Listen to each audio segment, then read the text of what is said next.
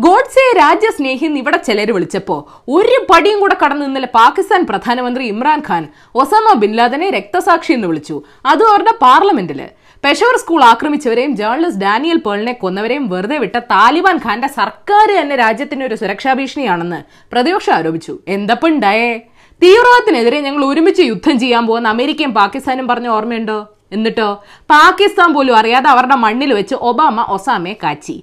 ഒസാമയെ ഷഹീദ് കരുതിയ അമേരിക്ക കാരണം പാകിസ്ഥാൻ ലോകരാജ്യങ്ങളുടെ മുന്നിൽ നാണം കെട്ടുവെന്ന് ഇമ്രാൻ പറഞ്ഞു. ഇമ്രാന്റെ ഈ ഒരു ഒറ്റ പ്രസ്താവന മതി. പാകിസ്ഥാൻ പറയാൻ മടിക്കുന്ന പല സത്യങ്ങളും വായിച്ചെടുക്കാനെന്ന് ദ ഡിപ്ലോമാറ്റിൽ എഴുതിയ ലേഖനത്തിൽ ഒമേർ ജമാൽ പറയുന്നു. കാര്യങ്ങൾ കൈവിട്ട് പോകാതിരിക്കാൻ സർക്കാരിന്റെ വക്താവ് ന്യായീകരണങ്ങളുമായിട്ട് എത്തി. പക്ഷെ ഇമ്രാൻ ഇതേപ്പറ്റി പിന്നെ ഒന്നും മിണ്ടിയിട്ടില്ല. മിണ്ടാനും പോണില്ലെന്ന് വിദഗ്ധർ പറയുന്നു. കാരണം ആദ്യമായിട്ടല്ല ഇമ്രാൻ തീവ്രവാദ സംഘടനകൾക്ക് അനുകൂലമായ പ്രസ്താവനകൾ നടത്തുന്നത്. നാല് വർഷം മുമ്പ് നടന്ന ഒരു ഇന്റർവ്യൂവിൽ ഒസാമയെ തീവ്രവാദി എന്ന് വിളിക്കാൻ പോലും ഇമ്രാൻ തയ്യാറായില്ലെന്ന് ബി ബി സി പറയുന്നു. പാകിസ്ഥാൻ ഇപ്പോഴും അഫ്ഗാനിസ്ഥാനെയും ഇന്ത്യയും ലക്ഷ്യമിടുന്ന പ്രാദേശിക തീവ്രവാദ സംഘടനകളുടെ സുരക്ഷാ താവളമാണെന്ന് അമേരിക്ക പറയുന്നു. ഇതിപ്പോ ആരോപണങ്ങൾക്ക് തെളിവ് കൊടുക്കുന്ന പരിപാടിയായില്ലേ? ഇതുണ്ടാക്കാൻ പോകുന്നത് ചില്ലറ തലവേദനയല്ലെന്ന് ദ ഡിപ്ലോമാറ്റ് പറയുന്നു.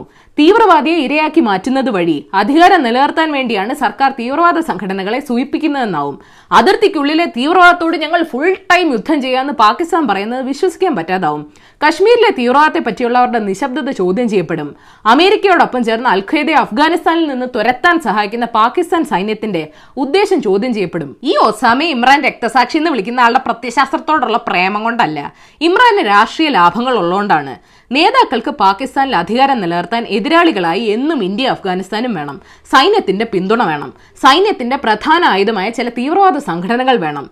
ആ സംഘടനകളുടെ ഹീറോ ആണ് അവിടെ ഭരിക്കുന്നവരുടെയും ഹീറോ ചിലരുടെ അധികാര കൊതിക്ക് വേണ്ടി നടത്തുന്ന ഇമാതിരി കളികൾക്ക് ലോകത്തിലെ എല്ലാ മുസ്ലിങ്ങളും ക്രൂശിക്കപ്പെടുമെന്നുള്ളതാണ് ഇതിന്റെ ഒരു കോൺസിക്വൻസ് ഏതായാലും നിങ്ങൾ ഇന്നറിയേണ്ട പത്ത് വിശേഷങ്ങൾ ഇതാണ്. നമ്പർ വൺ കേരളത്തിൽ നിന്ന് നൂറ്റി അമ്പത് പേർക്ക് കോവിഡ് സ്ഥിരീകരിച്ചു. രാജ്യത്ത് നിന്ന് പതിനേഴായിരത്തോളം പേർക്ക് രോഗം സ്ഥിരീകരിച്ചു. ആകെ രോഗികളുടെ എണ്ണം അഞ്ച് ലക്ഷം കടന്നു. ആകെ മരണം പതിനയ്യായിരം കടന്നു. നെടുമ്പാശ്ശേരിയിൽ റാപ്പിഡ് ആന്റിബോഡി ടെസ്റ്റ് തുടങ്ങി. രാജ്യത്ത് ട്രെയിൻ സർവീസുകൾ ഓഗസ്റ്റ് പന്ത്രണ്ട് വരെയും അന്താരാഷ്ട്ര വിമാന സർവീസുകൾ ജൂലൈ പതിനഞ്ച് വരെയും ഉണ്ടാകില്ല. പഠിക്കാൻ കുട്ടികൾക്ക് സാവകാശം കൊടുക്കണം. സംസ്ഥാനത്തെ സർവകലാശാല പരീക്ഷകൾ മാറ്റിവെക്കണമെന്ന് ശശി തരൂർ ആവശ്യപ്പെട്ടു. സർക്കാരെ ചില മാതാപിതാക്കളുടെ സ്വഭാവം കാണിക്കരുത്. പിള്ളേരുടെ തലയിൽ ഹാർഡ് ഡിസ്ക് അല്ല. നമ്പർ ടു അമേരിക്കയിൽ രോഗബാധിതരുടെ എണ്ണം ഇരുപത്തഞ്ച് ലക്ഷം കടന്നു. ഇളവ് പ്രഖ്യാപിച്ചെന്ന് കേട്ടതും വേനൽ ചൂട് സഹിക്കാൻ പറ്റാത്ത ബ്രിട്ടീഷുകാര് പാർക്കിലേക്കും ബീച്ചിലേക്കും ഒക്കെ കൂട്ടമായി എത്തിയെന്ന് കേൾക്കുന്നു. ഇത് കണ്ട അധികാരികളും പേടിച്ചു. ലോക്ഡൌൺ നിയന്ത്രണങ്ങൾ ലംഘിച്ച് ഫുട്ബോൾ സ്റ്റാർ മെസ്സിയുടെ ബർത്ത്ഡേ പാർട്ടി സംഘടിപ്പിച്ച ഫാൻസിന് ബംഗ്ലാദേശ് സർക്കാർ പേയിട്ടു. സ്വന്തം ബർത്ത്ഡേ ആയിട്ട് മെസ്സിക്ക് പോലും തോന്നിയില്ല നിയമം ലംഘിക്കാൻ. നമ്പർ ത്രീ ജീർണിക്കാത്ത മാസ്കുകൾ പൊതുസ്ഥലത്ത് വലിച്ചെറിയരുതെന്ന് സർക്കാർ ആളുകളോട് പറയണമെന്ന് സംസ്ഥാന മനുഷ്യാവകാശ കമ്മീഷൻ പറഞ്ഞു.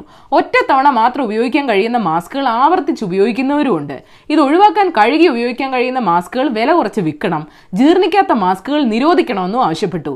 ഇവിടെ ഒറ്റത്തവണ പ്ലാസ്റ്റിക് നിരോധിച്ചിട്ട് എന്തായി തനി സ്വഭാവം മാറ്റാൻ വല്ല നിയമമുണ്ടോ? നമ്പർ ഫോർ അടുത്ത സ്പ്രിംഗ്ലർ വരുന്നുണ്ടെന്ന് തോന്നുന്നു. ആറ് കോടിയുടെ റീബിൽഡ് കേരളയുടെ കൺസൾട്ടൻസി കരാർ രണ്ട് വർഷത്തേക്ക് സർക്കാർ കെ പി എം ജിക്ക് കൊടുത്തു. മുമ്പ് പ്രളയകാലത്ത് ഇവർ ഫ്രീ സർവീസ് തന്നിരുന്നു. ഇതിന് പിന്നിൽ അഴിമതിയുണ്ടെന്ന് ചെന്നിത്തലജി ആരോപിച്ചു. കരാർ നടപടി സുതാര്യമായിരുന്നെന്ന് മുഖ്യം പറയുന്നു. ഇതിനിപ്പോ ഏത് വിദഗ്ധരെയാ ചർച്ചയ്ക്കിരുത്തണ്ടേ? നമ്പർ ഫൈവ് ഹൈദരാബാദിലെ ഗാന്ധി ആശുപത്രിയിൽ കോവിഡ് മാറിയ അമ്പത് പേരെ വീണ്ടും അഡ്മിറ്റ് ചെയ്തു. ഡിസ്ചാർജ് ചെയ്തിട്ടും കൂട്ടിക്കൊണ്ടു പോകാൻ ആരും വരാത്തതാണ് കാരണമെന്ന് ആശുപത്രി പറയുന്നു. കോവിഡ് രോഗത്തെ പറ്റിയുള്ള തെറ്റിദ്ധാരണകളാണ് കാരണം സ്വന്തം മാതാപിതാക്കളെ മക്കൾ കൊണ്ടുപോകുന്നില്ലെന്ന് ഡോക്ടർമാർ പറയുന്നു. പ്രസവവേദന പേടിച്ച് ഇവരുടെയൊക്കെ അമ്മമാർ വരെ ജനിപ്പിക്കാതിരുന്നില്ലല്ലോ. നമ്പർ സിക്സ് അങ്ങനെ ഇന്ന് ഇരുപതാം ദിവസം. ഇന്ധനവില ഇന്നും കൂടി. ലാഭം മൊത്തം ബി ജെ പി എണ്ണ കമ്പനികളും പങ്കിട്ടെടുക്കാമെന്ന് കോൺഗ്രസ് നേതാവ് ദിഗ്വിജയ് സിംഗ് ആരോപിച്ചു.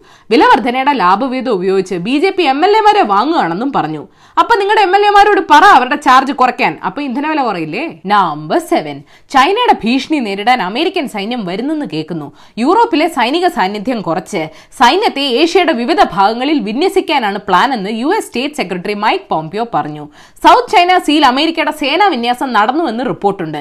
ഇപ്പോഴാണ് നമ്മൾ ശരിക്കും ചെകുത്താനും കടലിനും നടുക്കായത്. Number eight cable T V D T H ഉപഭോക്താക്കൾക്ക് ഈസി ആയിട്ട് ആവശ്യമുള്ള ചാനലുകൾ തിരഞ്ഞെടുക്കാനും വേണ്ടാത്ത ചാനൽ ഒഴിവാക്കാനും ഉള്ള ആപ്പ് ട്രായ് പുറത്തിറക്കി.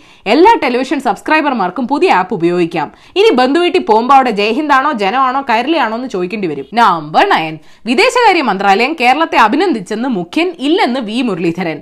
സംസ്ഥാന സർക്കാർ അല്പത്തരം കാണിക്കുകയാണ്. കോംപ്ലിമെന്റും കൺഗ്രാലേഷൻസും തമ്മിലുള്ള വ്യത്യാസം പി ആർ ടീമിന് അറിയില്ലെന്നാണ് മുരളീധരൻ പറയുന്നത്. ഇതെന്താ ചന്ദനമഴയോ?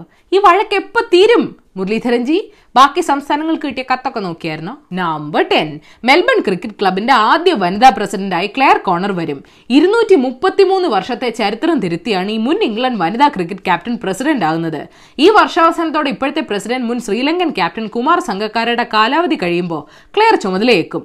സ്ത്രീകൾക്ക് ഇപ്പോൾ തുല്യതയുണ്ടല്ലോ എന്ന് വാദിക്കുന്നവര് ഈ പ്രതിഭാസമൊക്കെ ഒന്ന് എക്സ്പ്ലെയിൻ ചെയ്യണം. കോംപ്ലിമെന്റ് ആയി കുറച്ച് ബോണസ് ന്യൂസ് പ്രമുഖ ടിക്ടോക്ക് താരം സിയാ കക്കർ ഡൽഹിയിൽ ആത്മഹത്യ ചെയ്തു. പതിനാറ് വയസ്സായിരുന്നു. ആയിരത്തി തൊള്ളായിരത്തി തൊണ്ണൂറ്റി മൂന്നിലെ മുംബൈ സ്ഫോടന പരമ്പര കേസിലെ പ്രതി യൂസഫ് മേമൻ നാസിക് ജയിലിൽ വെച്ച് മരിച്ചു. ആൾ പ്രധാന പ്രതി ടൈഗർ മേമന്റെ സഹോദരനാണ്.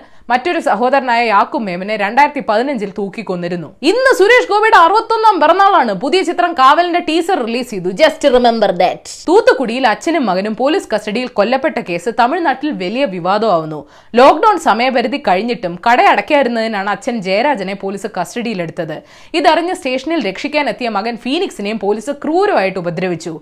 ജോർജ് ഫ്ലോയിഡ്മാര് ഇന്ത്യയിലും ഉണ്ട് കേരള ഡയലോഗ് എന്ന സർക്കാരിന്റെ സംവാദ പരിപാടി തുടങ്ങി. ഫസ്റ്റ് എപ്പിസോഡിന്റെ വിഷയം കേരളം ഭാവി വികസന മാർഗങ്ങൾ എന്നാണ് സൗമ്യ സ്വാമിനാഥൻ നോം ചോംസ്കി അമർത്യ സെൻ എന്നിവർ സംസാരിച്ചു. കണ്ട ചവറ് സീരീസുകൾ കാണാതെ പോയി ഇതൊക്കെ കാണൂ. അവർ പറയുന്നതിനോട് വിയോജിപ്പുണ്ടെങ്കിലും കണ്ടാലല്ലേ തർക്കിക്കാൻ പറ്റൂ. Rajiv Gandhi foundation Chinese fund കൈപ്പറ്റിയ വിഷയം സംയുക്ത സംഘം അന്വേഷിക്കും. ലിവർപൂൾ ഇംഗ്ലീഷ് പ്രീമിയർ ലീഗ് ജേതാക്കളായി. പ്രീമിയർ ലീഗ് തുടങ്ങി മുപ്പത് വർഷത്തിന് ശേഷമാണ് ഇവരുടെ കിരീടധാരണം. ഞാൻ ഇന്ദിരാഗാന്ധിയുടെ കൊച്ചുമകളാണ് ഉത്തർപ്രദേശ് സർക്കാർ വെറുതെ ഭീഷണിപ്പെടുത്തി സമയം കളയേണ്ടെന്ന് പ്രിയങ്ക ഗാന്ധി പറഞ്ഞു. അതാ ഞങ്ങളുടെയും പേടി.